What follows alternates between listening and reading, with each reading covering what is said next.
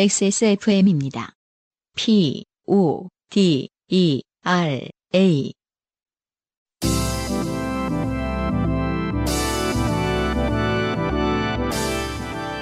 요즘은 팟캐스트 시대.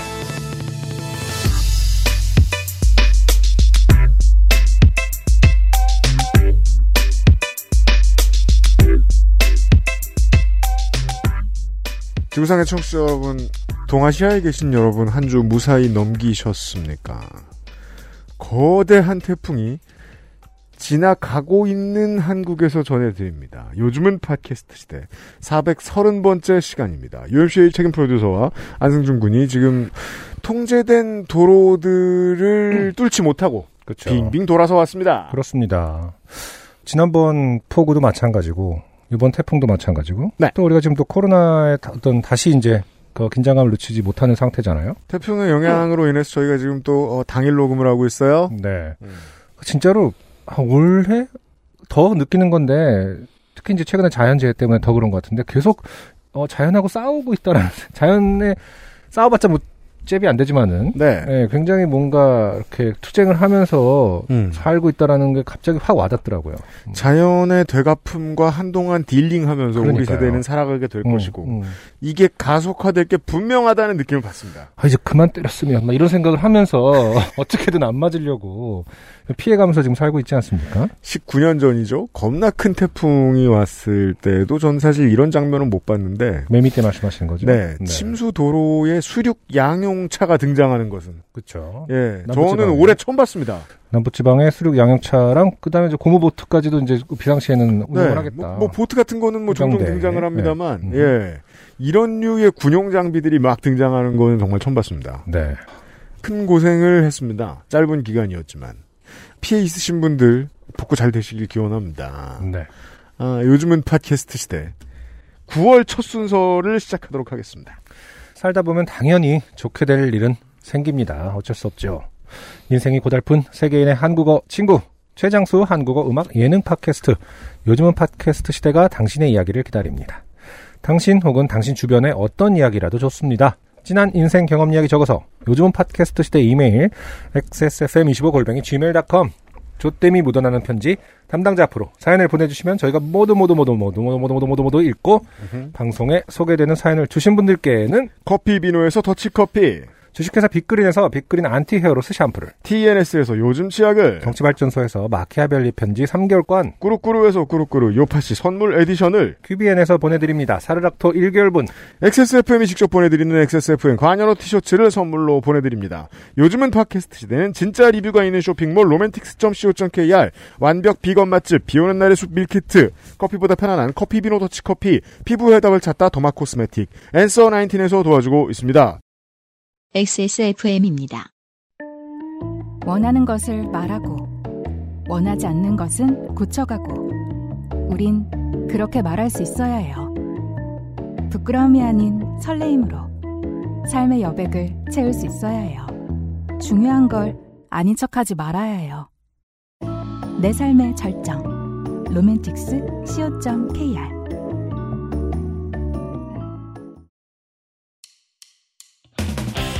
대형 쇼핑 사이트의 밀키트와 비교하시겠다고요? 아이, 액세스몰에서 비 오는 날의 숲을 만나보세요.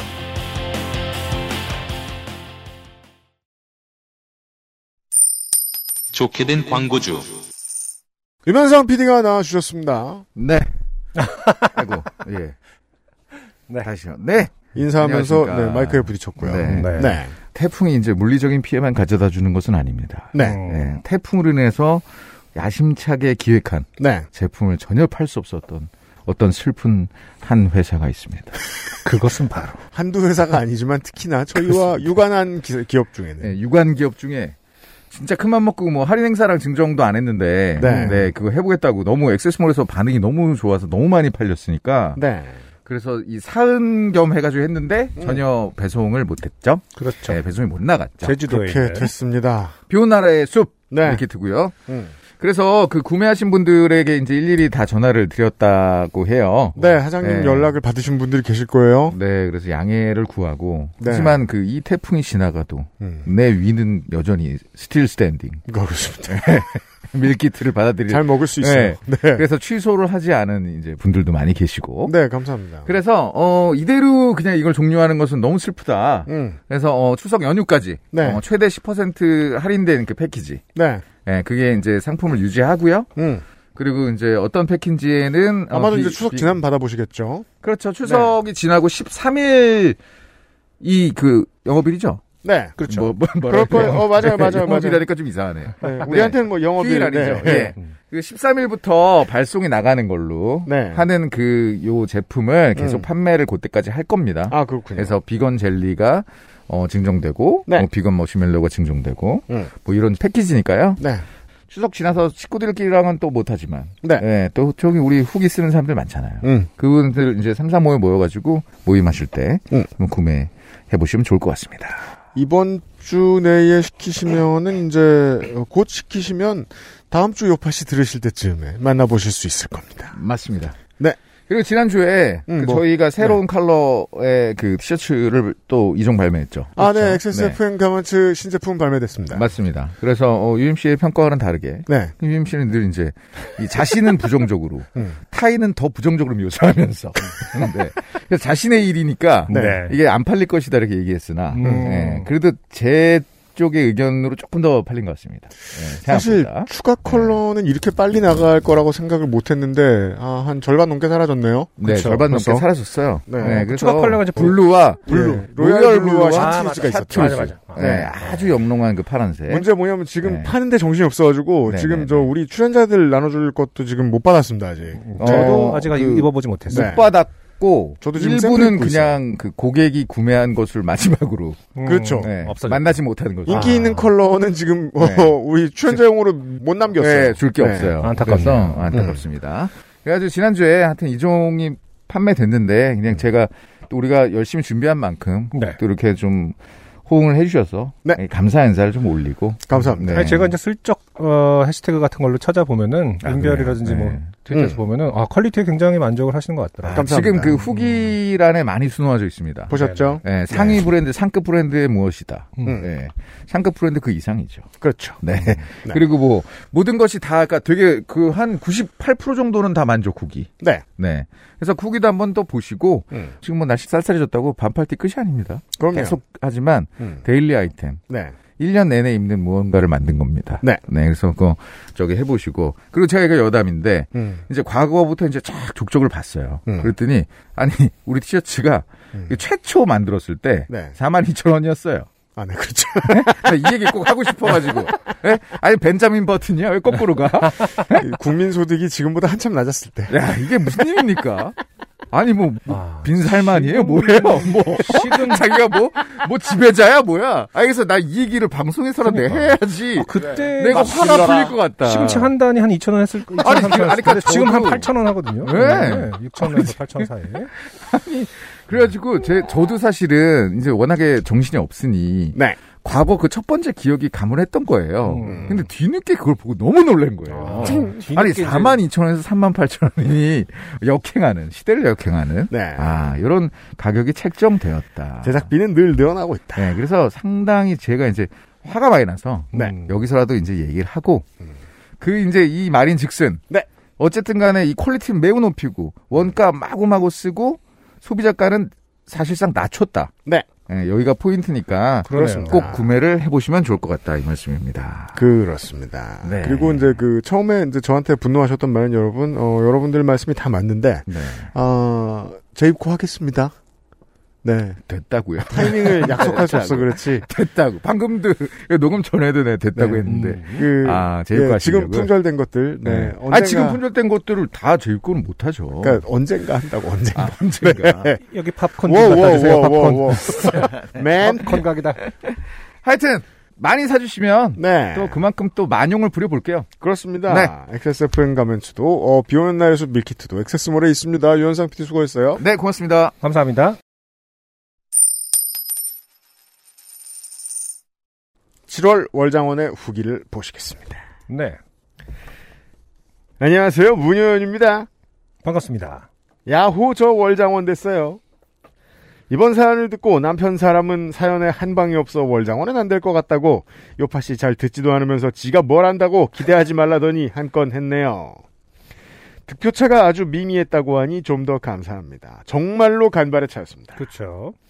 저한테 스스로 몇 번째 장원인지 알아오라고 숙제 내 주셨죠?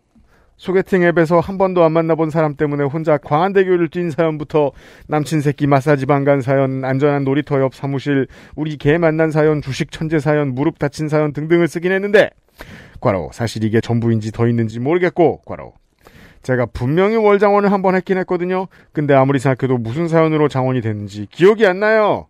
거봐 이게 이게 이렇게 하니까 내가 찾게 되잖아요. 일을 두 번 시켜. 326회에 아버님이 기독교로 개종했는데 기일을 기억해야 돼서 생긴 일이에요. 아, 맞아요. 네. 네. 이 사연이 월장원이었습니다. 그렇군요.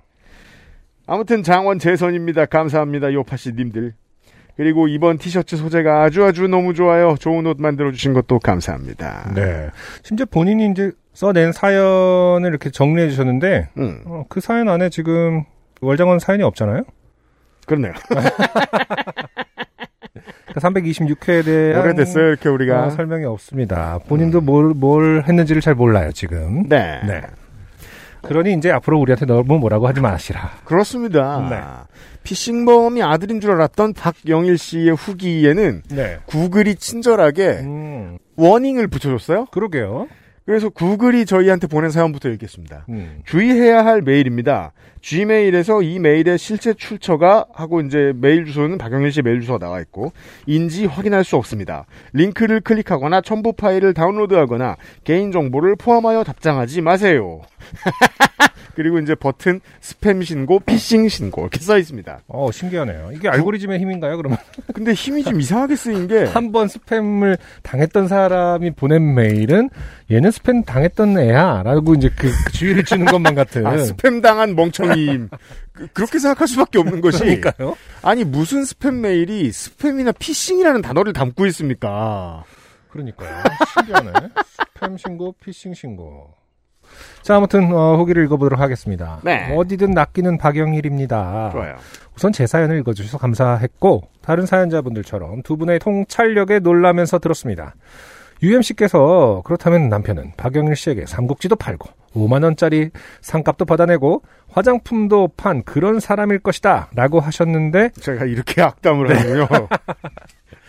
거의 모든 피싱을 물리쳐냈던 저를 낚은 데 성공한 제 남편은 같은 회사에서 영업직에 있었습니다. 말로는 못하는 게 없는 사람이죠. 여기서 아. 이제 그 박영일 씨의 남편을 위해서 이제 한 말씀 드리자면 그렇게나 이제 그 영업직으로서 탁월한 사람이라면. 아내가 한 20명 돼야 될 거 아닙니까? 굳이 영업에 솜씨라고 치부할 건 아닙니다. 네. 아무튼 말로는 못하는 게 없는 사람. 어, 네. 제가 요즘 보고 있는 미드가 생각납니다. 아, 네, 그렇죠. It's all good, man. 두 분과 제가 생각이 달랐던 점은 피싱범이 저를 놀린 거라는 말씀이었습니다. 음? 피싱인 것을 뒤늦게 알고 대화에서 저에게 왜 엄마라고 했다가 아빠라고 했다가 오락가락하고 제 문자에 답하는 속도가 거의 심심이랑 대화하는 수준으로 즉각적이었는지 이해되었습니다. 저는 피싱에 특화한 알고리즘 대화라고 생각했었어요. 그럴 수도 있고요. 음, 뭐 피싱 대화 내용은 그리 다양하지 않으니 몇 개의 대화 틀을 짜놓고 또 엄마 아빠를 실수처럼 적당히 섞어 아무나 걸려라 대화가 진전이 없으면 알겠어요 로 간단히 정리해 보려는 그런 로봇 대화인 줄로 생각하고 있었죠. 음. 뭐 사실은 이게 맞을 수도 있는 거고요. 뭐 저희는 그냥 어, 아무 말을 해 본 것 뿐입니다. 어떤 게 맞는 건지는 저도 모르겠어요. 그렇지만 제가 기억나건데 네. 저는 확신을 가지고 있었거든요. 아 그렇 그런가요? 네, 어, 어. 박영일 씨를 놀렸다. 똑똑한 척 하는데 이제 너무 넘어가진 않으니까 그렇죠. 그쪽에서도 뭐라도 한 거다. 음. 그런데 이제 이게 진짜 사람이었다면 저를 놀린 게 맞겠군요. 그렇게 봐야 하지 않나 합니다. 그렇겠네요. 한참 후에도 저는 스스로 어처구니가 없어서 고3 아들에게 엄만 그때 진짜 넌 줄 알았어 했더니 엄마 잘 생각해봐 내가 아닌 이유 딱 보면 알아 뭔데? 내가 보낸 카톡을 봐봐 난 길게 안 써 아들은 주로 오케이? 어? 어? 길게 써봐요? 오케이 오케이? 어? 어? 물음표, 물음표 물음표? 아무리 길어도 한 줄은 안 넘었더라고요 그죠. 자식과 그러니까요 그 문자로 대화해 볼 일이 없어 모르겠습니다만 음, 음. 길게 답하는 자식이 드물 것입니다. 이 대화 이후에 사연을 들었기 때문에 두 분의 말씀이 더 놀라웠습니다. 아들은 그렇게 글을 길게 쓰지 않는다. 음흠. 어, 그러니까요. 네.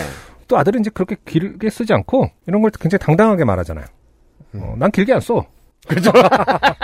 아, 잘났다. 난 말이 짧다? 어, 잘했다, 잘했어. 키워놨더니, 이런 거죠, 지금. 당당하게 말을 할 일인지는 모르겠습니다. 아무튼 근데, 사실, 저도 글이 좀 친절하다는 생각을 얼핏 했습니다. 하지만 부모란 아, 이거 참 슬픈 문장이에요, 그 사실. 왜 이렇게 말이 길어? 뭐 어, 돈 달라 그러려나? 어, 하면서 문제가 뭐냐면 좋아합니다. 그러니까요. 아, 뭘또이 말이 이렇게. 바보들. 길어. 어디 보자. 잔 계좌에 얼마가. 이놈의 새끼가 말이 기네 이러면서 어, 좋아합니다. 네. 참 어떻게 보면 슬픈 문장이에요. 글이 좀 친절하다는 생각을 얼핏 했습니다. 그러니까 자식은 왜 부모에게 친절하지 않은 걸까요? 자, 방금 제 생각이었습니다. 하지만 무의식적으로 그 말투가 아들이라고 믿고 싶었나 봐요. 아, 그렇죠. 슬픈 문장입니다. 네, 아들로서. 그러게요. 아, 자, 그리고 믿어버렸고요. 2초 전에 했던 생각도 잊어버리는 그런 사람이니까요. 음흠. 글쎄 박영애 씨가 그런 사람인 건지 아니면 어떤 어, 그런 것이 부모인 건지 네. 잘 모르겠습니다. 피싱은 이제 그런 부분들을 건드리는 예술이죠. 그렇죠. 네. 어, 뭐가 됐든 자책하지 않기를 바랍니다. 피싱은 굉장히 당신의 생각보다 비슷한 사람들이 어, 많으니까 이렇게 나오는 겁니다. 훨씬 더 어, 인류를 이해하고 있다. 그럼요. 그렇죠. 노인 되면 더 조심해야겠어요. 단답형 아들만 키우다 보니 말만 좀 길게 받아주면 그냥 넘어가 버리게 되네요. 네. 다음번엔 잘하시겠죠. 음, 말이 이렇게 길 리가 없는데 너 누구야로 가시면 되죠. 그러니까요. 네. 아무튼 피싱의 사연은 언제나 어, 끝이 씁쓸하다. 그렇습니다. 어, 미국 쓰레기통 크기에 대한 이야기를 우리가 나누어야만 했던, 네. 네. 그렇게 만드신 한혜정 씨의 후기가 왔습니다. 이 사연도 제가 한번 읽어볼까요? 안녕하세요. 쓰레기통 탈출자 한혜정입니다. 네. 제가 소개로 필라델피아에 산다고 했지만 정확히는 필라델피아 옆에 위치한 펜실베니아의 그냥 한 소도시에 삽니다. 우리나라에서 쓰는 펜실베니아 주의 정확한 표기는 음. 펜실베이니아입니다. 아 그래요? 이 자가 들어가요? 왜 그렇게 해놨는지 모르겠지만, 메이니아. 제가 되게 황당했던 기억이 납니다. 음. 아무튼 펜실베니아에 계십니다. 필라델피아 시내에 있는 남편 학교 근방은 월세도 비쌀 뿐더러 위험하다고 생각해서 지금 지역에 정착했습니다. 우리가 유튜브만 붙들고 있는 사람들은 말이에요. 음흠. 필라델피아 이러면은 정키 동영상만 기억나가지고 깜짝 놀랐죠. 네, 네. 마약 조심하시라고. 네. 네, 네. 누구나 그런 건 아닙니다. 아, 그런데 지금 이제 정확하게 이제 그 손절을 하고 계시지 않습니까? 아, 난 거기 살진 않아요. 그렇습니다. 타 지역에 사시는 분들에게는 낯선 지역이므로 편의상 필라델피아에 산다고 말합니다. 미국에서 쓰레기 버리는 풍경은 미드나 영화에서 많이들 보셨을 겁니다. 음. 참고로 보내드렸던 사진은 제가 직접 찍은 것이고 제가 탈출한 바로 그 쓰레기통입니다. 네, 날씨 맑은 날 그 쓰레기통을 잘 찍어주셨어요.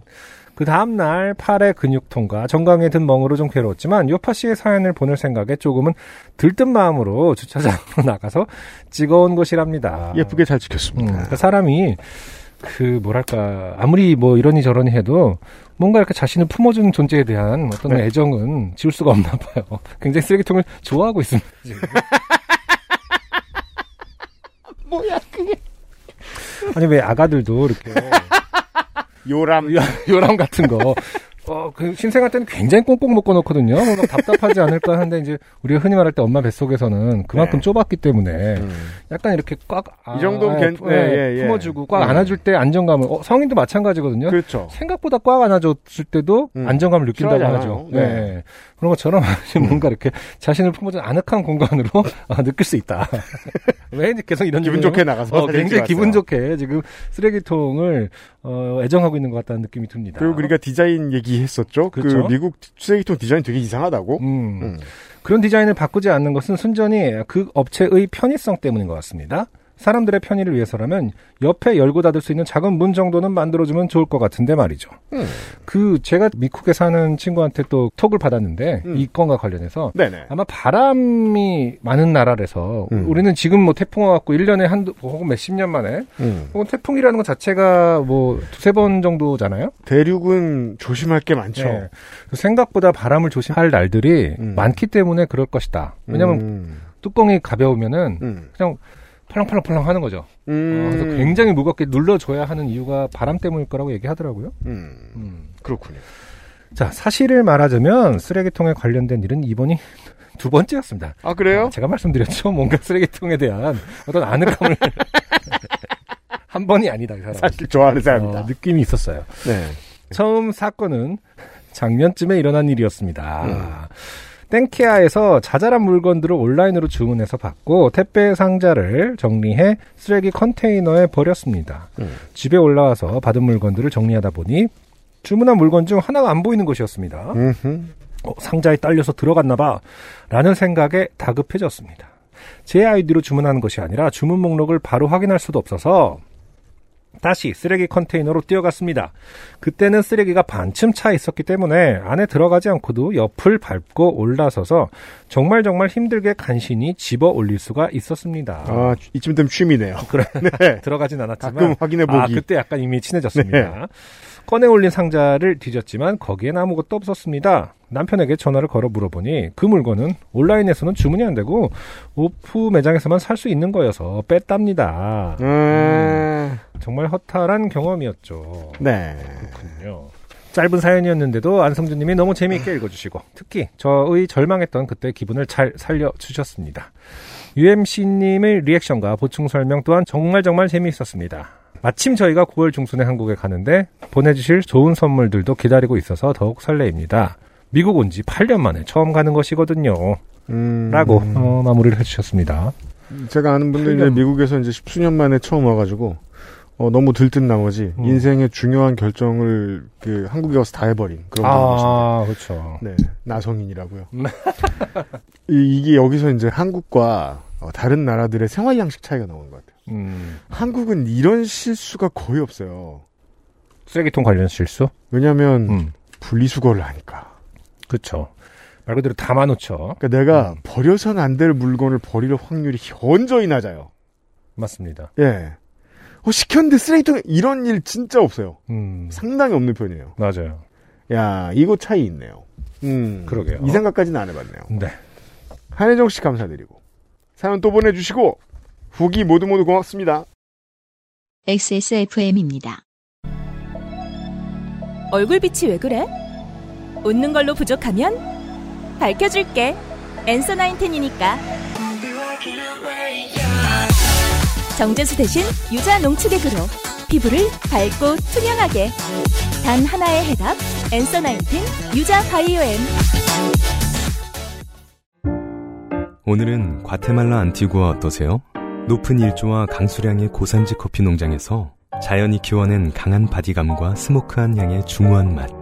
가장 빠른, 가장 깊은 커피비노 과테말라 안티구아.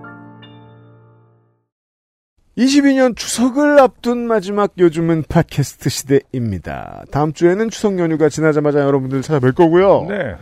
이번 주에 첫 번째 사연. 이분은 이제 팬데믹 이후로 본격적으로 엄청 많이 등장하는 분이에요. 김도원 씨 오랜만입니다. 아, 오랜만 아니구나. 너무 자주 나와요. 반가워요, 아무튼. 네. 안녕하세요. 저는 현재 핸드폰 번호를 거의 10년가량 사용하고 있습니다. 저는 이제 한 20년. 그러네.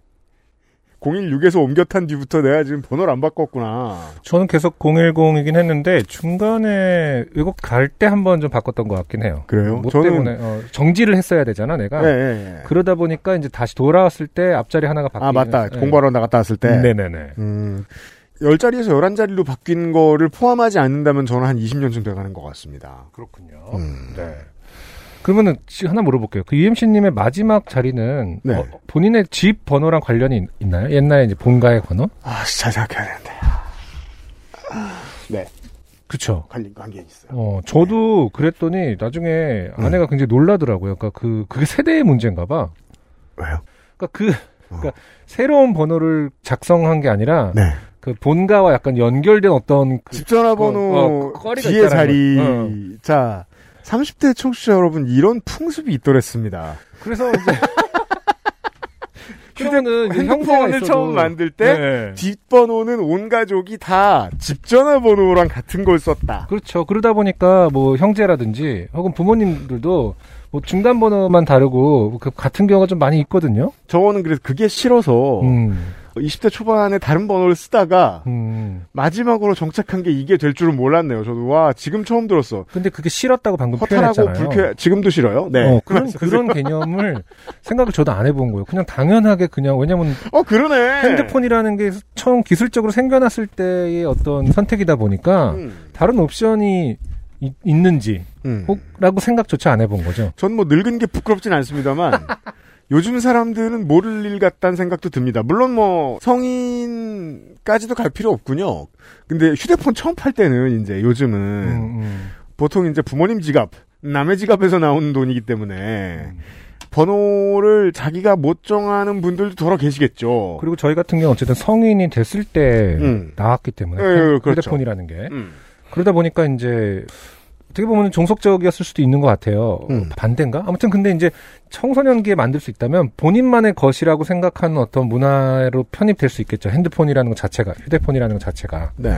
근데 저희는 저가 성인 돼서 샀을 땐 그거는 어떤 이동통신 수단의 어떤 하나의 네. 단말기로서의 추가지 네. 이게 나의 어떤 독립성을 보장하는 어떤 개체로 잘 인지를 못했던 것 같기도 하고 뭐 이게 뭐 긴 변명인가요? 아무튼 좀 음. 생각을 안 해봤다는 거에 대해서 저 자신도 좀 놀라긴 했습니다. 그러네요. 음. 집 전화가 각자의 손에 들린 정도의 변형으로 이해했던 것 같아요. 그니까요. 우리 어릴 때는. 그니까. 미쳤나봐. 전체주의자 새끼들. 가부장성의 찌든. 아, 노예들. 뭐야, 나 그거 그, 좀 집하고 다르면 좀 어떻다고 막 이러면서. 나 그 번호래. 아무튼 김도원 씨. 네. 저는 현재 핸드폰 번호를 거의 10년가량 사용하고 있습니다. 중3 때 저는 인생 최초의 폴더폰을 구입했습니다. 그 폰을 2, 3년간 잘 쓰다가 고등학생 때 폰을 한번 바꿨는데 그 당시에는 핸드폰 기변을 하면 번호도 같이 변경해야 했습니다. 요즘은 안 그러나 봐요. 옛날엔 참 많이 그랬습니다. 그렇군요. 휴대폰 판매점에서는 기존의 번호와 가장 유사한 번호를 골라줬는데 운이 안 좋으면 기존 번호와 전혀 딴판의 번호를 부여받게 되어 한동안 바뀐 번호를 외우느라 골치 아팠지요. 어, 저는 아무튼 기억은 납니다. 요즘도 그러는지 모르겠습니다만 옛날에는 음, 음. 이게 이제 비용 따져가면서 뭐 하다가 번호 바뀌게 되는 일도 많았죠. 근데 음. 그것도 어차피 약정의 문제 아닌가요? 저는 번호가 바뀐 적은 없는데 기변 많이 해도 왜냐면 저는 음. 그래서 제가 이제 대학교 1학년 때 핸드폰을 처음 샀을 거 아닙니까? 네. 네. 그러고 나서 그때도 이제 쓰던 걸 받았어요 누가. 음. 그리고 제 기억에 처음 제 돈으로 핸드폰을 산 게 2006년이에요.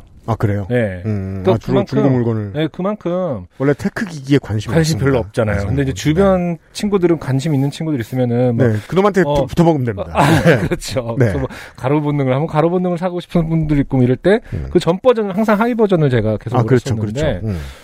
다시 말해서 그렇게 중고 기계를 기기 변경하면은 번호 바꿀 일은 없었던 것 같긴 하거든요. 그렇죠. 그러니까 다시 말해서 번호를 바, 그 기기변의 핵심은 이때 음. 지금도 비슷할지 모르지만 굉장히 음. 약정이 그거 하던 시절이잖아요. 그렇죠. 음, 그걸로 네. 이제 막 보, 보조금 많이 받아서 음. 어, 새 그렇죠. 걸로 하고 다 약정 걸고 약정 걸고. 그러니까 그렇죠. 이제 쉽게 말하면 이제 능력 없는 놈이 좋은 거 쓰고 싶어서 그런 겁니다. 저는 그런 말 하지 않았지만. 뭐 그게 저니까요. 네.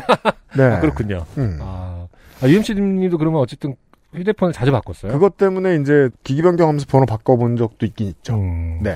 그럼 뭐 맞아요. 그 UMC님은 테크에 좀 관심이 많은 분이니까 그러면은 이 지금 마땡폰이라든지 스마트폰 음. 나오기 전에 가장 좋아했던 기기는 뭔가요?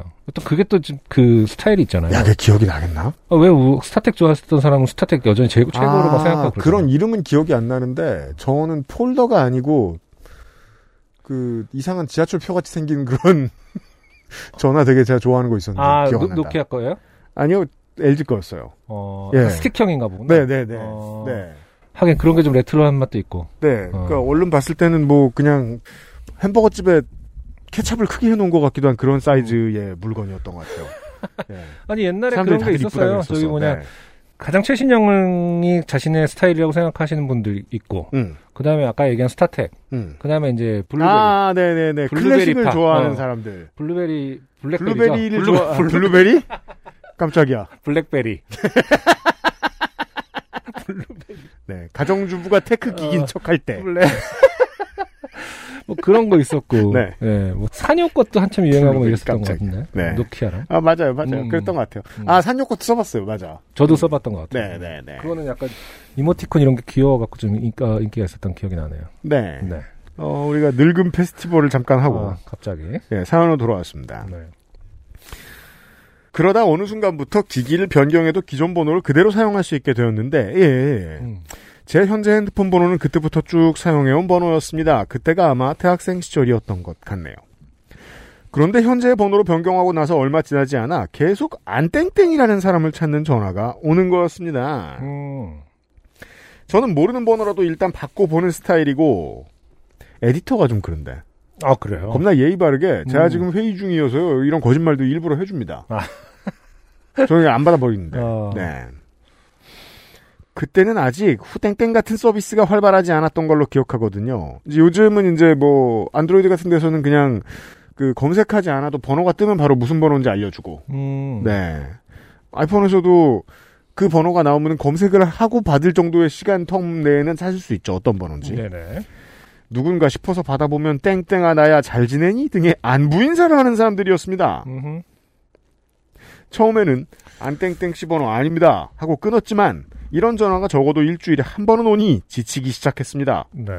아니 대관절이 안땡땡 씨라는 분은 번호가 바뀌었으면 바뀌었다고 주변 친구들한테 얘기를 해야지 왜 안 했을까요?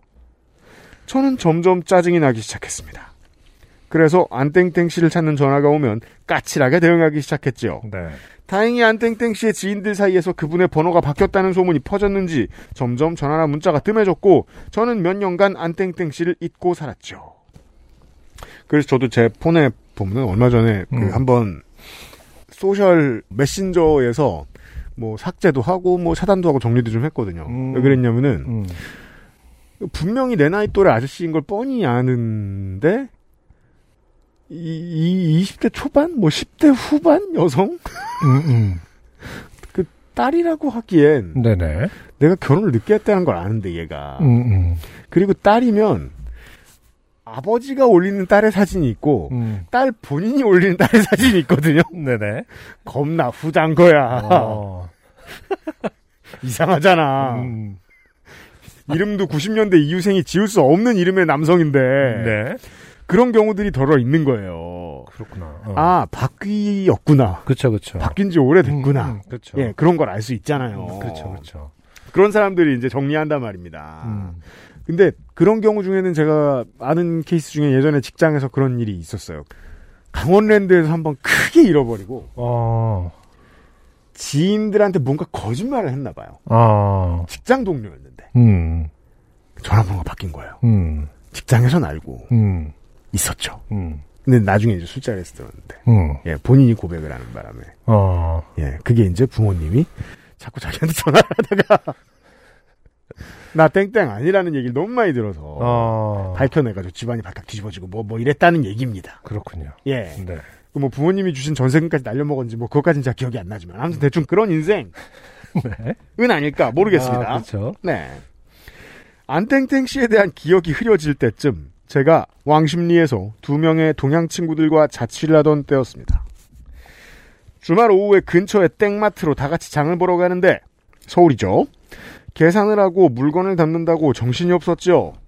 그때 또 모르는 번호로 전화가 왔고 습관적으로 받았더니 땡땡아 엄마야 라는 소리가 들려왔습니다. 아, 제가 잠깐 벙쩍 가만히 있자 그 아주머니는 굉장히 들뜬 목소리로 엄마 지금 인천공항 몇 번 게이트에 있는데 네가 안 보인다 어디 있니? 라고 하시더군요. 어, 잠시 마음을 가라앉히고 그분께 저는 따님이 아니라고 말씀드렸습니다. 그분은 엄청 당황하시더라고요. 틀림없는 딸 번호라고 생각하고 걸었는데 다른 사람이 받았으니까요. 심지어 저와 아주머니는 서로 번호를 두 번씩이나 번갈아 말하며 더블 체크까지 했는데 아주머니께서 알고 계신 번호는 틀림없는 제 연락처였습니다. 음, 저는 이제 안땡땡 씨에게 짜증을 넘어서 화가 나기 시작했습니다. 얼마나 주변 사람들과 가족들에게 무심하면 자기 번호를 알려줄 성의조차 없던 걸까요? 인터넷 쇼핑몰이나 사과 농원 등의 판촉 문자가 오는 건 좋다 이겁니다. 솔직히 자기가 가입한 인터넷 사이트들을 다 기억하는 사람도 잘 없고 음, 번호를 바꾸자마자 그걸 일괄적으로 다 바꾸는 사람도 드무니까요. 그게 무서워서라도 번호를 못 바꾸죠 요즘은. 네. 하지만 가족들과 가까운 친구들에게는 알려줘야 하지 않았을까요? 그 아주머니는 또 얼마나 민망하셨겠어요. 순식간에 딸 번호도 모르는 부모가 되어버렸으니까요. 그러게요. 요새는 이전 번호로 걸더라도 올바른 번호를 안내하고 연결해주는 서비스까지 있는데 말이에요. 이거 생긴 지 꽤 됐습니다. 그러게요. 제가 알기로. 그러게요. 이것도 생긴 지가 한 10년 된 것 같은데. 옛날 옛적에는 번호를 그냥 기계가 불러주는 음. 정도의 서비스를 했었어요. 음, 맞아, 맞아. 요새는 그냥 바로 redirection 해주는 기능도 있어요. 그렇죠. 근데 그것도 뭐 옵션일 수 있으니까 그 신청을 안 했으면 뭐 한 6개월 동안 해주는 거에 돈을 내고 막 이러지 않습니까? 그러니까 인생을 되게 놀랍도록 속편하게 사는 사람들을 저러 저도? 알긴 아는데 네. 이 정도인지는 모르겠습니다. 근데 어쨌든 핵심적인 건 지금 어머니가 네. 어 전화를 했고 그렇잖아요. 공항입니다. 공항. 이건 음. 누군가가 지금 뭐 미리국을 해서 굉장히 비밀적인 상황인 건지 하긴 뭐 공항에서 미리국을 하진 않겠지만 무슨 상황인지 모르겠습니다. 굳이 어렵게 미리국해서 공항에 가보는 대담함. 내가 원래는 여기로 왔었어야겠지. 얼마나 편했을지 한번 상상해 보러 가는 그러니까 사람은 미리국하고 음. 짐은 비행기로 온 그런 상황이 아닐까. 아주머니의 말씀에 따르면 안땡 대화했어요. 네, 아 그렇군요. 결국에는 어, 긴 대화를 나눴습니다. 안땡땡 씨는 몇 년 전 영국 유학을 떠났다. 이거 승준이구만. 아 땡땡 그냥 승준이 아니야? 우리 어머니가 어 그렇군요. 영국 유학을 떠났다가 음, 안승준 군도 이제 부모가 돼가지고 음. 그 상황을 좀 이제 감정적으로 이해 못할 수도 있는데 자식들 중에 아무렇게나 사는 놈들을 보면 연락처 바뀌고 이사가도 부모한테 보고 안 하는 놈들 많습니다. 이렇게 나이가 드니까 주변에 슬픈 일 투성이처럼 느껴지지. 근데 음, 저 같은 경우 이제 뭐 비슷한 상황이니까 아까 말씀드렸다시피 네. 비슷하네요. 저도 이제 유학 가면서 이제 그 정지를 시켜야 되니까 음, 정지를 했고 그 동안의 소통은 당연히 그걸로 하죠. 그 당시에 이제 제가 2011년도에 유학을 갔었는데 음. 그 070으로 해갖고 아, 그 예, 맛있었죠 그런 거. 단말기를 이제 가져가 갖고 하는 경우 음, 말 그대로 이제 인터넷 폰인 거죠. 네. 그런 거. 그 아니면 이제 번호는 바뀌었으나 카톡은 그 톡은 살아 있으니까 음. 그 단말기로 이제 유심해갖고 그 톡 설치해갖고 이제 어 하는 경우. 음. 그렇게 해서 소통을 하지 실제 전화번호가 바뀌었는지 아닌지를 음. 어 부모님한테 알려줄 기회가 없었을 수도 있어요. 그리고 근데 이제 어 어떤 면에서 이제 연로하신 부모님은 그게 개념을 이제 사- 그 까먹으시고 음. 그냥 옛날 번호로 했어요. 뭐 이런 상황일 수도 있는 그런 거죠. 일반적인 부모와 자식 간의 소통 단절 정도를 지금까지는 예상합니다. 아 오케이. 아주머니의 말씀에 따르면 안땡땡 씨는 몇 년 전 영국 유학을 떠났다가 오늘 귀국하는 거라 했습니다. 그럼 그동안 부모님과 통화 한 번 안 했다는 소린 걸까요? 음. 저도 자취를 하는 상황이다 보니 어머니 생각이 많이 나서 위로를 드렸습니다. 아주머니도 저에게 사과를 하고 좋게 통화를 마무리했습니다. 네. 그리고 바로 다음 날 안땡땡 씨를 찾는 카톡이 또 온 것이었습니다. 이번에는 안땡땡 씨의 교회 지인 같았는데 네. 우리가 이런 고정관념을 가지지 않습니까? 음. 아무래도 쟨 교회에 나가니까 나보단 친구도 많고 사회생활도 열심히 하는 놈일 것이다. 굳이 일요일날 나가는 거 보면 빼입고 교회 지인 같았는데 주말에 교회 사람들과 귀국 축하 자리를 마련했으니 참석이 가능하냐는 내용이었죠. 어허. 막 사는 사람식은 너무 인기가 많죠. 그러게요. 말투나 내용을 보았을 때 둘은 퍽 친한 사이로 보였습니다. 음흠. 저는 이미 안땡땡 씨에게 매우 화가 나 있었기 때문에 장문의 카톡을 날렸습니다. 네. 이 번호는 이미 5년 넘게 사용하고 있는 번호이며 아, 이 부분이 오히려 훨씬 더 스팸 같습니다. 그러니까, 이 그러니까. 편지는 영국에서 행운 생각했어요. 행운의 편지 시작 같잖아요. 이걸 또 장문으로 쓰고 있다. 이 번호는 이미 5년 넘게 사용하고 있는 번호이며 어제는 심지어 안땡땡 씨의 부모님한테서도 전화가 왔다. 귀국 축하 자리까지 마련해주는 마음 씀씀이를 보면 두 분이 친한 것 같은데 바뀐 번호도 제대로 알려주지 않는 사람한테 그런 파티를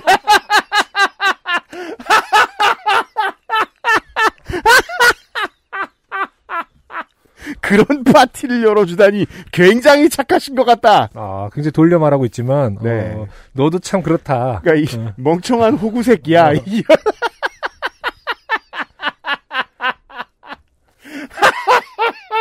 아, 이- 놀랍습니다. 지금, 음, 그러니까 김도원 5년치 씨. 분노를 털어내신 거 아니에요, 그러니까요. 김도원 씨가. 아무튼 교회 분들 모두에게 하나님의 은총이 함께하시길 기원하고 더불어 이 번호가 안땡땡 씨 번호가 아니란 걸 주변 분들에게 공유 부탁드린다는 내용이었죠. 그 행운의 편지로 시작해서 교회발 가짜 뉴스처럼 끝났어요. 주변 분들에게 공유 부탁드린다. 아, 근데 핵심은 같죠. 행운의 편지도 공유 공유가 핵심 아니었습니까? 일곱 명에게 그렇죠? 아 지역 따라 달라요. 여섯 명도 있고 그래? 여덟 명도 우리 동네 여덟 명이었어야. 야 기억돼. 또그 그 와중에 누가 또 장난을 쳤구만. 한 명씩 늘려보자. 그냥 그때 필사했잖아. 그렇죠. 깜지 사다가 한 번씩은 다 해봤죠. 그분은 제 카톡을 익십하시더니 아 다시는 연락이 오지 않았습니다. 네. 그러고도 시간은 몇 년이 더 흘러 몇 년이 더 흘렀죠, 그죠? 네. 안땡땡 씨는 결혼도 하고 애도 낳았는지 저에게 오는 문자 내용이 점점 달라지더군요. 자, 이게 김도원 씨 말고도 오 신기하다. 이런 일을 겪은 분들 있으면은 음. 연락 좀 해주세요. 전화번호. 그러니까 전화번호가 바뀌지 않고도 10년째 계속 이러고 있다는 어, 거잖아요. 그 서로 알려주지 않더라도 소통할 수 있는 방법이 많다라는 걸 반증하는 거긴 하네요. 아니 얼마 전에 홍 교수 한국 왔을 때 잠깐 저, 저한테 하소연도 했습니다만 음. 한국은 전화번호에 해당하는 전화기를 자기가 들고 있지 않으면 사는 게 어마어마하게 불편한 나라거든요. 그렇죠. 이게 되기가 어렵습니다. 아, 근데 이게 지금 그 문자면은 그럴 수 있는데 이게 톡이 왔다라는 건가 아닌가? 이게 문자인 거지 지금. 네. 카- 아니네 톡이라고 톡이 왔대. 그럼 어떻게 다른 번호로 톡이 그러니까 이 사람이 톡을 그러니까 내가 평상시에 생활을 하고 있는데 문자가 다른 전화로 온다고 생각을 해보자고요. 이게 내 전화가 아니고 남의 전화인데 지금 저한테 온 문자들입니다. 우체국입니다. 지금 택배 땡건 현관문 앞에 두고 갈게요. 음, 음. 주문하신 음식을 안정환하게 배송 완료했습니다. 땡땡 카드 승인 얼마 일시불 이경혁 뭐 이게 다, 다 어떻게 이거 그러니까. 임경빈 저는 4일이요 이거 다 어떻게 하냐고 아니 근데 문자는 또 그럴 수 있다고 나는 생각하고 지금 문자라고 생각하고 읽었거든요. 네 들었거든요. 근데 톡이면 톡이면은 제가 이제 이런 거 사실 잘 모르긴 합니다만은 음. 톡은 그 제가 알기로는 어, 톡을 내가 상대방의 전화번호를 추가하죠 음. 그러면 그 전화번호에 딸린 아이디로 같이 등록이 되긴 됩니다 그렇죠. 아 그건 내가 그 당연하지. 실물 전화기를 들고 있는지랑은 얘기가 달라요 어. 네 아 근데 어떻게 그 사람들이 그러니까 이 사람이 카톡을 새로 파서 쓰고 있지 않는 이상 쓰고 있게 좀 뻔할 것 같은데 왜 음. 자- 옛날 번호로 카톡이 올 수 있냐라는 거지. 저도 그게 궁금해요. 이런 비슷한 경험이 있으신 분들 좀 그러니까 좀 알려주세요. 그러게. 겁나 신기함. 이게 음. 옛날 옛적만 해도 이런 거 가지고 막 무슨 연애물도 찍고 막 원시 시대는 그랬어요. 지금은 이게 가능할까? 그래서도 안 될 뿐더러 가능하지도 않잖아요. 야. 그러고도 시간이 몇 년 더 흘러 안땡땡 씨는 결혼도 하고 애도 낳았는지 저에게 오는 문자 내용이 점점 달라지더군요. 얼마 전까지는 아드님 예방접종 일정을 알려주는 보건소 문자가 오더니 이제는 땡팡 배송 문자가 주구장창 옵니다. 하도 오래 이분되신 문자를 받다 보니 이제 내적 친밀감이 생길 지경입니다. 아니 왜냐면 김도원 씨의 입장에서는 문자가 오는 모든 곳들은 나도 서 이용하는 서비스일 가능성이 높기 때문에 네. 차단도 못해요. 그렇죠. 혹시 이 방송 듣고 계신가요, 안땡땡 씨? 님 때문에 저는 통신사에 혹시 한 번호가 중복으로 부여될 수 있는지 그렇지. 어, 이게 네. 아니면 이상한데, 그렇죠? 각 인터넷 쇼핑몰 고객센터에는 이 번호를 지워줄 수 없는지 등을 일일이 문의해봐야 했습니다. 쇼핑몰에서는 고객 정보라 직접 본인이 바꾸셔야 한다는데 제발 좀 바꿔주세요. 저는 님이 뭘 샀는지 전혀 궁금하지 않거든요. 다만 폰 번호도 바꿔놓지 않았는데 님이 어떻게 각종 인터넷 사이트에서 본인 인증을 하시는 것인지 그것만이 궁금할 따름입니다. 어, 오랜만에 굉장히 큰 숙제를 저희한테 주셨습니다. 미스테리한. 이럴 때는 이제 답은 사실은 굉장히 심플한 답은 이제 김도원 씨가 귀신인 거죠. 쓸데없는 최근에 본 국의 그 짤. 어, 어. 에드워드 노튼이 얼마 전에 네. 브래드 피트를 만나서 대화하는 사진. 음, 음. 그쵸. 제목이 그거예요. 그 오랜 세월이 흘렀는데 에드워드 노튼은 아직 혼잣말을 하고 있다. 아, 그렇죠. 그러니까 김도원 씨가 이제 타일러 더든 씨일 때만. 그렇죠. 파이트 클럽을 결성하고. 뭐야 결성하고. 이게 그러니까 그런 고전적인 방식이 아닌 이상 설명이 아주 어렵습니다. 그러게요. 김도원 씨의 사연이었습니다. XSFM입니다. 샬롯을 잘 튀기면 그 맛은 기가 막히지. 제주에서 난 송화버섯도 아주 일품이고. 그렇지만 그걸 집에서 어떻게 만들지? 시장에서 1kg을 사서 먹으면 난 영원히 쌀국수를 싫어하게 될 거야. 하지만 비 오는 날의 숲이 우리 집에 있다면 어떨까요? 완전히 신선한 제철 식재료로 10분 만에 쉽게 만드는 파스타와 쌀국수. 이런 특별한 맛집은 찾기 어렵고 멀리 있지만 이제 우리 집에서 맛볼 수 있겠네요. 액세스몰의 첫 번째 밀키트 완벽 비건 맛집 비 오는 날의 숲을 만나보세요. 음? 비건은 맛있다는 뜻인가요? 이젠 당신이 느낄 시간. 로맨틱스 co.kr 그러니까 이건 이제 브루스 윌리스의 관점에서 세상에 왜 어 이런 게 있지 막 이런 거잖아요, 그렇죠? 고전 영화 줄줄 나옵니다. 어 그런 거 그런 거잖아요. 브루스 윌리스 관점에서는 분명히 그 이제 그큰그 반전 있기 전까지는 음. 그 관점에서 이제 모든 게 비슷하게 자기 일원인 것처럼 흘러가거든요. 어, 김도원 씨 입장에서도 뭐 어, 사연도 보내보고 소개도 되고 이럴 수 있죠. 아 그러면 이 거대한 네. 매트릭스 속에서 김도원 씨도 한국에 계시니까 그쵸. 이제 건강보험 당연 지정자 아닙니까? 음. 올해 이제 건강보험을 받으실 때 본인이 살았는지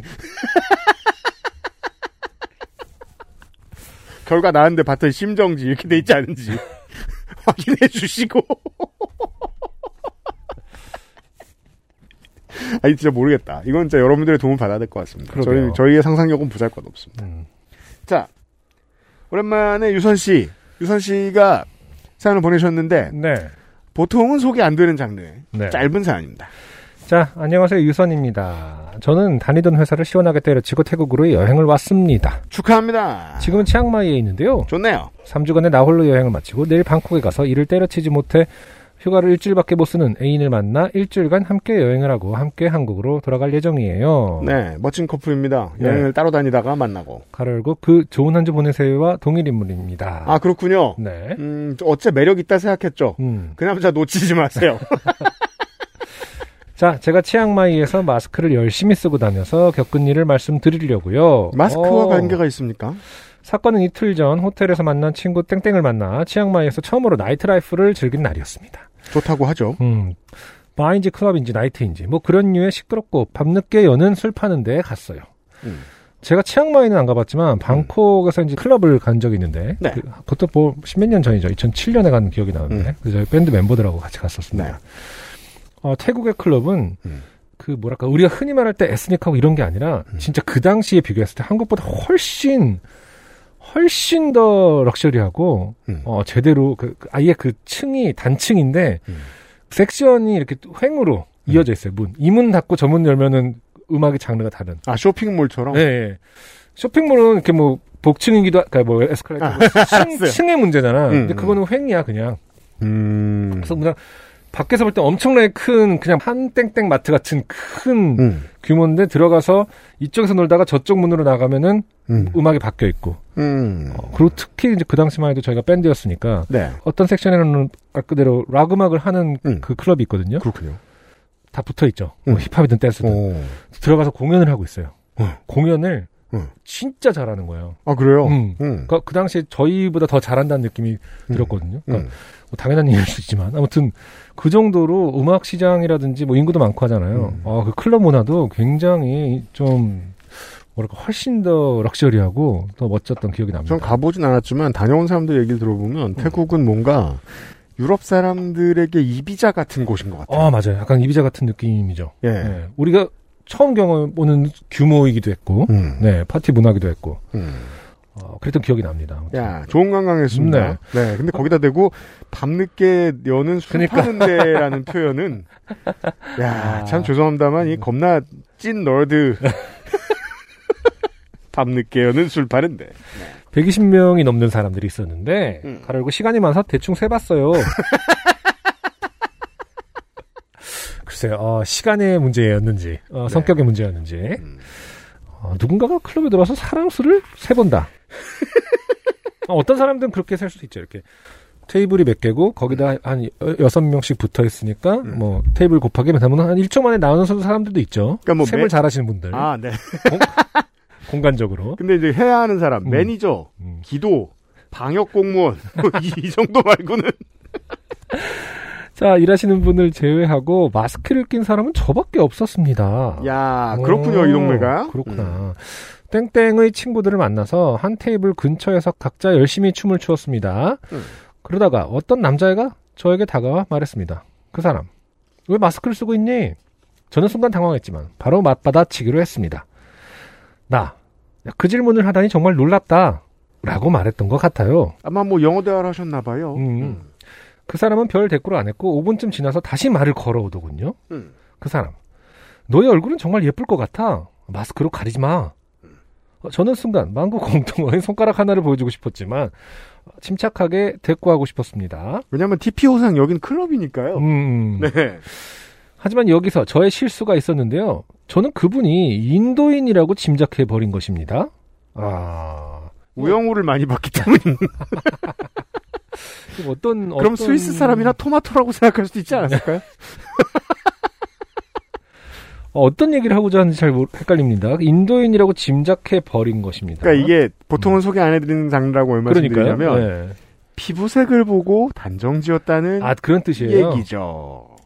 어, 아니 근데 태국에 가서 피부색을 보고 어- 어떤 나라 사람인지 단정할 만큼의 경험이 많으시다는 건지. 안승준 군의 지적은 무슨 뜻이냐면 네. 단정할 수 있을 정도면 그니까. 편견이 아예 없을 사람, 음. 지역에 대한 지식이 넓은 사람이란 뜻입니다. 근데 유선 씨는 그 둘 중 아무것도 아니잖아요. 편견만 있고. 네. 자 그렇게 정리하도록 하겠습니다. 자, 유선 씨 자, 본인이 지금 이제 뭐 이미 사연을 쓸 때 생각하셨겠죠. 음, 깔 음, 것이다. 그러니까 혼날 생각 안 하고 어떻게 이런 사연을 씁니까? 제정신이 아닌 거지 그러면. 자 네. 아무튼 막 어, 다루도록 하겠습니다. 네. 네. 나 어디서 왔니? 그 사람 나 호주 너는 저는 small talk를 하려던 게 아니고 인도에서 왔다고 하면 너네 나라에서 코로나로 아주 많은 사람들이 사망했는데 어떻게 그런 질문을 할 수 있느냐고 대답하려 했거든요. 그러니까 만약에 호주면 락다운이 그렇게 길었는데 어떻게 그럴 수 있냐고 답하셨어도 됩니다. 근데 저는 호주 상황을 잘 모르기도 하고 거기서 망했네요. 아, 외모로 국적을 판단한 스스로가 부끄러워서 이렇게 대답했습니다. 아 그렇구나 난 한국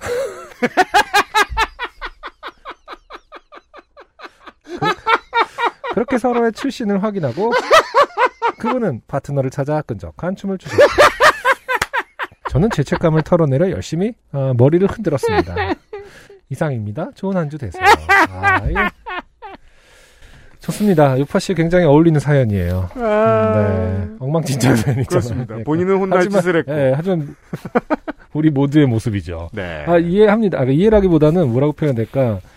어, 근데 확실히 그런 생각이 있었군요. 인도인을 언젠가 만나면 혼내주겠다라는. 아, 그건 솔직히 명확, 명확 한 것 같지 않습니까? 그렇다면 남는 근거는 별게 없고요. 네. 그 유선 씨는 중국 남서부 아니면 파키스탄 분이에요. 음, 그래야 이런 그 지역 감정과 그렇죠. 예, 민족 우리가, 분쟁에 어, 우리가 이제 편견이라고 볼 수 없는 예, 끈끈한, 예, 편견이라고만은 볼 수 없는 끈끈한 혐오. 네. 그러니까 여따 대고 이제 그 보통 이제 그 미국 남부 백인들처럼 너네는 같은 아시안끼리 이따위 소리를 할 수는 없잖아요. 일본인과 한국인을 앉혀놓고 사이좋게 지내라며 음, 이런 엉망의 사연. 네. 근데 이렇게 하나씩 배우는 거죠 뭐. 음, 아니 이게 캠페인의 속도가 너무 느리니까 어쩔 수 없는 게 이게 개개인이 알아서 하나씩 배워야 되는 게 네. 유선 씨 같은 경우에도 이 경험을 안 했으면은 바로 못 느꼈잖아요. 그렇죠. 근데 경험한 뒤부터는 하실 수 아니지 않습니까? 음흠. 예.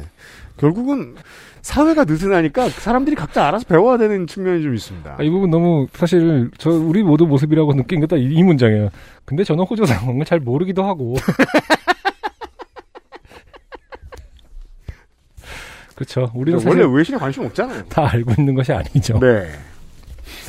예, 아, 이제 별거 아니에요. 음.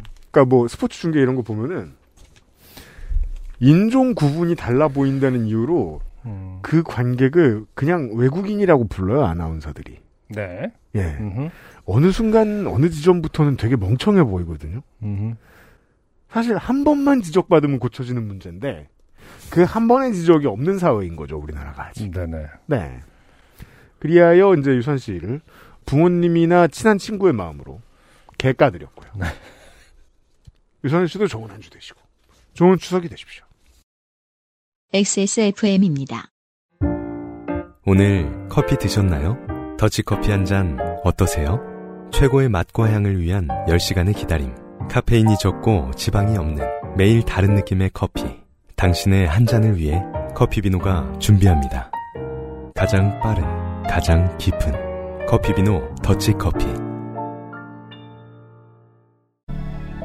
트러블? 보습? 투명도? 안티에이징 단 하나의 해답 Answer Nineteen 광고 듣고 왔습니다. 네. 저희가 아직 유선 씨가 왜 이런 소리를 했는지 이해가 잘 안 돼서 광고 듣는 동안 논의를 좀 해봤는데요. 네네. 그러니까 전에 어떤 그 인도 사람과 안 좋은 경험이 있다. 음흠. 여전히 이상합니다. 그렇죠. 왜냐하면 10억 명 중에 한 명을 만났으니까요. 그리고 다르게도 얘기할 수 있습니다. 아직 못된 호주 사람을 안 만나봤다. 설명할 방법이 없어 난. 음. 어떤 인도의 흉악 범죄 뉴스를 보고 음. 어, 분노한 적이 있다. 네. 뭐 이랬을 수도 있는 건데 호주 상황은 아직 잘 모르니까. 근데 내가 얼굴을 너무 잘 기억하는 사람이라 어, 봤더니 그 범인이야. 뉴스에서 봤던. 그게 아닌 이상.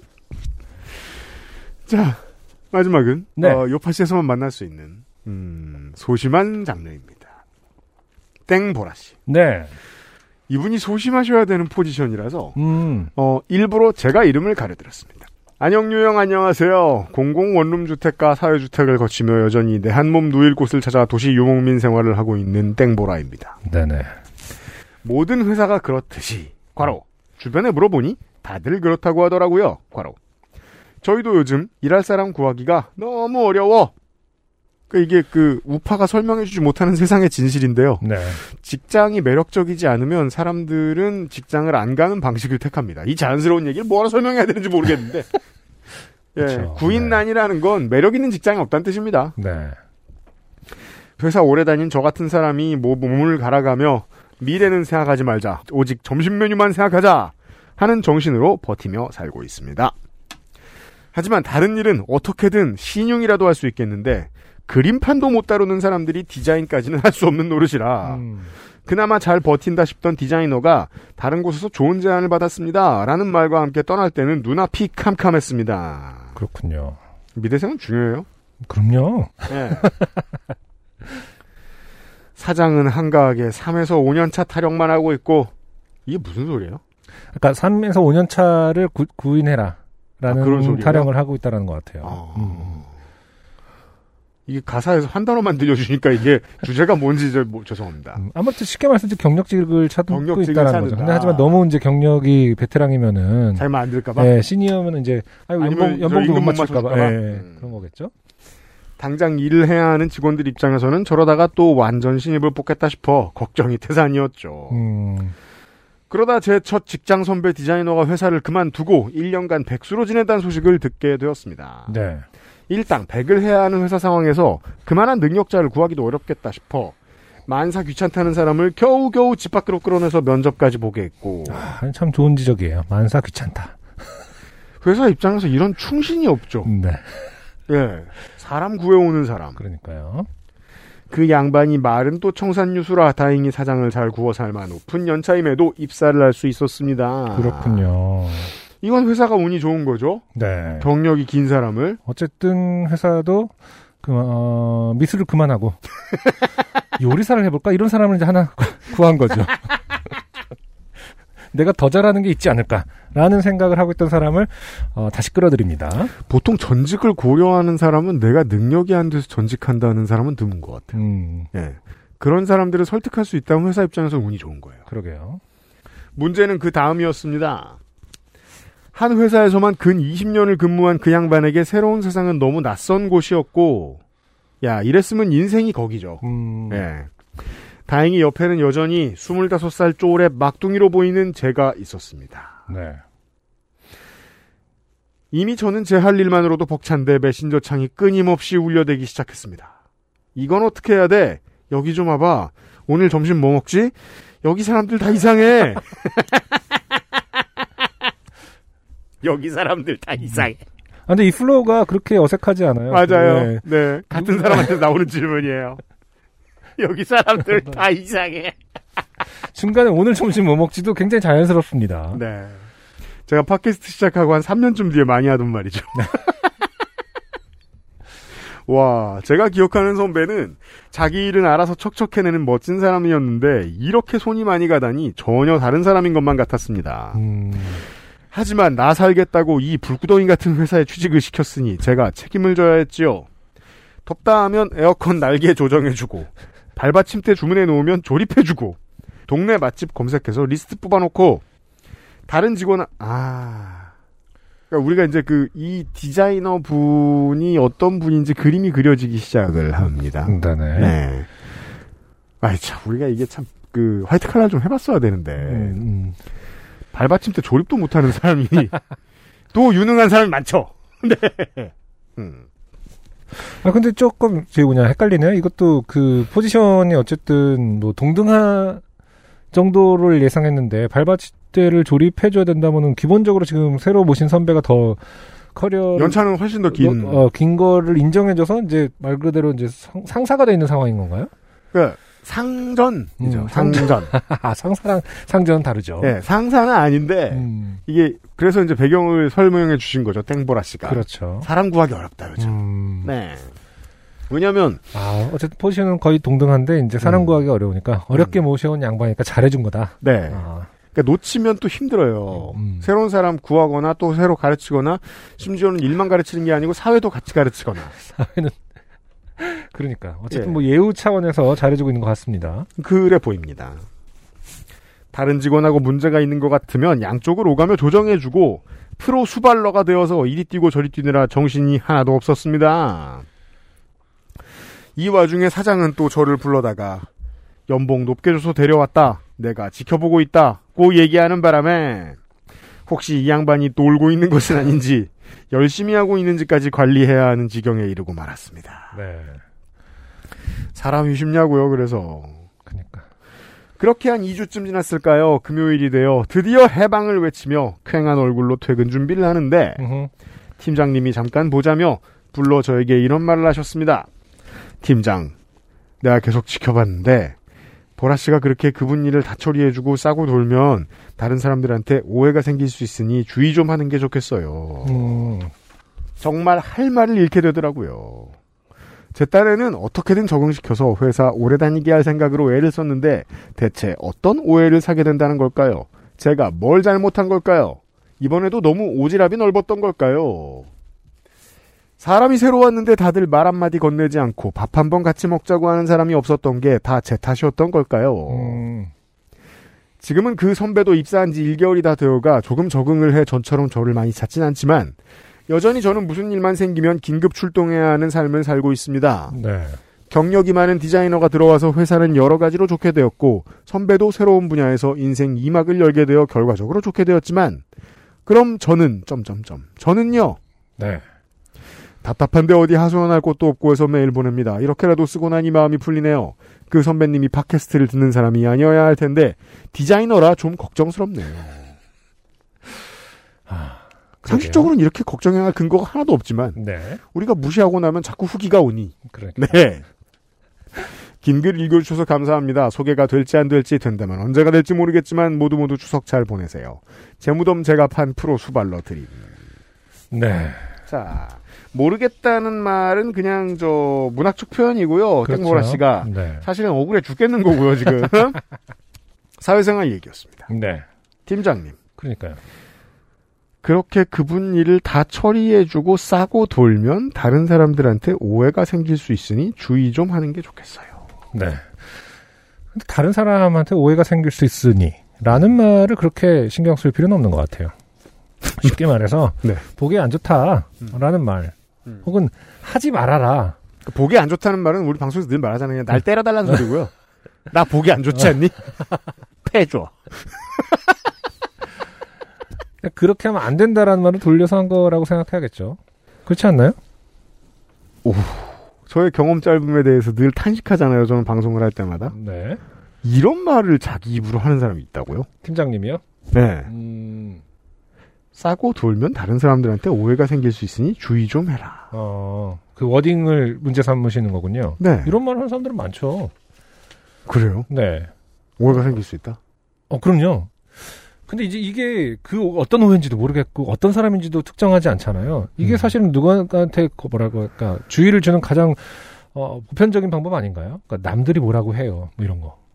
예를 들면 남들 보기에 안 좋아요. 이런 거 제일 많이 쓰는 표현이잖아요. 자기가 보기 싫다라는 거겠죠. 예를 들면 20대 초 중반에 이제 시간이 오래 지났고 어차피 안 친한 사람이니까 얘기해도 되겠죠. 만취하면 꼭 안 친한 누군가와 키스를 하던 누님이 계셨어요.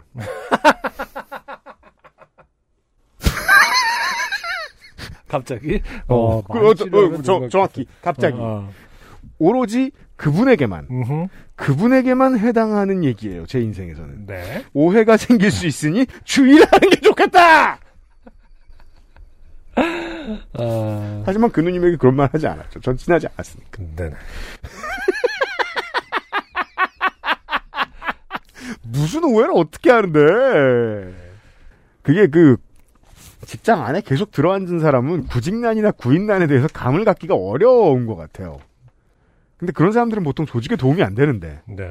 그러니까 사람 지키기가 어려우니까 이렇게 하는 건데. 저는 이제 뭐 지금 그 선배님, 선배 디자이너가 지금 제대로 일을 못 하고 있는 거겠죠, 사실은. 음. 어, 이게 말 그대로 보라 씨, 땡보라 씨의 손이 가게끔 하는 행동이 뭐 20년 다른 회사 20년이나 있었다는데. 어, 완전히 말 같은 일을 음, 하시는 것 같진 않고, 이 그렇다. 하더라도 음. 예, 잘 알아서 적응해야 될 문제인데 음. 이제 보- 땡보라 씨가 손을 가게끔 하는 행동. 어 근데 이제 누군가는 그 말을 그 말을 직접적으로 하지 못하고 왜냐면 이제 처음 들어온 분에게 음. 자기가 총대를 매서 음. 당신 일은 당신이 좀 알아서 하지 라고 말하기 어려운 상황들이겠죠. 음, 음. 그러니까 이제 땡보라 씨를 소환해다가 음. 어, 여론이 안 좋다. 어, 라는 식으로 이제 가스라이팅을 해서 어, 네가 지금 애를 버리고 망치고 있다. 혹은 다시 말해서 네가 그것을 어, 얘기해라. 좀 너희끼리 해결해라. 뭐 이런 문제로 지금 어, 그 넘겨 치환한 것 같아요. 그 사회생활 이렇게 힘들어서 어떻게 사냐는 겁니다. 어, 저 시그널을 잘 읽어야죠. 아, 그러니까 팀장이 이렇게 정리 못하는 사람이면 음. 이거는 정말 팀장의 능력하고 꽤나 관계가 있거든요. 네. 인화가 안 되게 만드는 사람이잖아요. 음, 이런 사람이 헤드에 있으면 모두가 힘들죠. 그러게 말입니다. 음. 보기 안 좋은 팀장에 대한 이야기였습니다. 아무튼 땡보라 씨 같은 경우는 늘 제가 정확하게는 기억나지 않습니다만은 네. 어, 이 이메일을 볼 때마다 아, 그 이메일 주소에서 이미 어떤 그 낙천성이 들어간다고 저번에도 한번 언급했던 것 같은데 네, 그렇습니다. 아무튼 그러한 성격 때문에 음. 아, 좀 고생을 하시는 것 같, 몫은 아닌가. 음. 네. 근데 이런 분들이 있어야 그나마 유연하게 돌아간단 그렇죠. 예. 이제 근데 어떻게 보면 쉽게 말해서 이제 제가 이런 말씀을 잘 안 하지만은 음. 어, 팔자다. 약간 좀 뭐랄까 너무 사람이 순, 그 순진하고 낙천적이다 보니까 겪는 일들이 좀 있는 것 같은 아닌가. 조직에서 이런 사람들이 결국 쓸 곳이 제일 많다는 것을 누가 알아야 됩니다. 맞습니다. 네. 본인이 이렇게 마지막에 쓰지 않았습니까? 제 무덤 제가 판 프로 수발러 드림. 9월 첫째 주의 마지막 사연이었고요. 7월에 월장원이 나왔으니 이번 주에는 추석을 맞이하면서 Greatest Hits 당선작을 뽑고 저희들은 물러가도록 하겠습니다. 네. 8월이 5주여가지고 또 사연을 많이들 읽었습니다. 그러게요. 네. 익명의 사연도 좀 내띄고. 4개만 뽑았습니다, 저는. 네네. 일단 425회. 네. 이현주 씨의 네. 초음파 사진을 찍어보니까 가운데 손가락이 보인 애기. 네. 네. 어, 법규 애기 사연. 그렇죠. 지금쯤 세상에 나와 있을 가능성이 높습니다. 음흠. 426회에 이민규 씨. 네. 펜션 쓰레기 분리장의 진상 손님도 아니고 그렇죠. 그냥 쓰레기 투기범 아주머니 사연. 네. 네. 대처를 아주 현명하게 하셨던. 훌륭한 사연이었습니다. 네. 네. 아, 같은 426회 엄종업 씨의 그 어린이집 아이들의 안녕 지옥 사연. 음흠. 네. 네. 음. 어린이들이 쉬지 않고 연속적으로 안녕이라고 말하는 것을 경험한 사연. 음흠. 네. 짧은 사연이었죠. 네. 어, 그리고 428회. 한여운 씨의, 음. 어, 안승준 딜도 사건. 짧게 말하면. 그렇게 얘기하면 아, 짧게 말하지 말지요. 어, 친하지 않은 동생을 차에 태웠는데 요파씨에서 어, 우리가 딜도 얘기라고 했던 사연. 네. 네. 이런 로맨틱스한 사연. 네. 저는 이렇게 네 개를 뽑았습니다. 어, 그리고 하나 추가하자면 네. 429회 한혜정 씨의 음. 어, 미국 쓰레기통에서 빠져나올 수 없었던 사연. 아, 그렇습니다. 저는 어, 저는, 전 이런 사연이 좀 가끔 좋은 것 같아요. 그러니까 본인도 모르게 음. 본인 이 얼마나 안락함을 느꼈는지가 드러난다거나. 혹은, 그러니까 네. 사, 연 내에 내가 좋았다는 말이 하나도 없음에도 없음에도. 우리는 포근함을 느낀 어. 사연. 어, 저는 그런 걸 좀 좋아합니다. 본인을 좀 발견하게 해주는 그런. 그렇죠. 네, 사연. 네. 아, 이렇게 다섯 개의 사연을 뽑았습니다. 청취자 여러분들은 요파 씨를 친구들에게, 어, 친지들에게 영업하실 때, 특히나, 어, 추석이 다가오잖아요? 요파 씨 영업하시기 좋은 때죠? 뭐 본방 이전에 요파시 Greatest Hits를 먼저 권해주시면 됩니다. 여러분들에게도 하이라이트로 뭐 잠을 청한다거나, 아니다, 우리 방송이 잠을 청하는데 도움이 되는지는 모르겠는데, 자장가로 쓴다는 분들도 더러 계셔가지고, 네. 네. 요파시 Greatest Hits를 쓰시면 도움이 됩니다. 요파시 Greatest Hits. 8월에 선정적으로 선정이 되셨습니다. 이걸 들어보시고 저희들이 트위터와 페이스북에다가 글을 올리면 그때 가서 투표를 해주시면 되겠습니다. 월장원은 받는 게 아주 많습니다.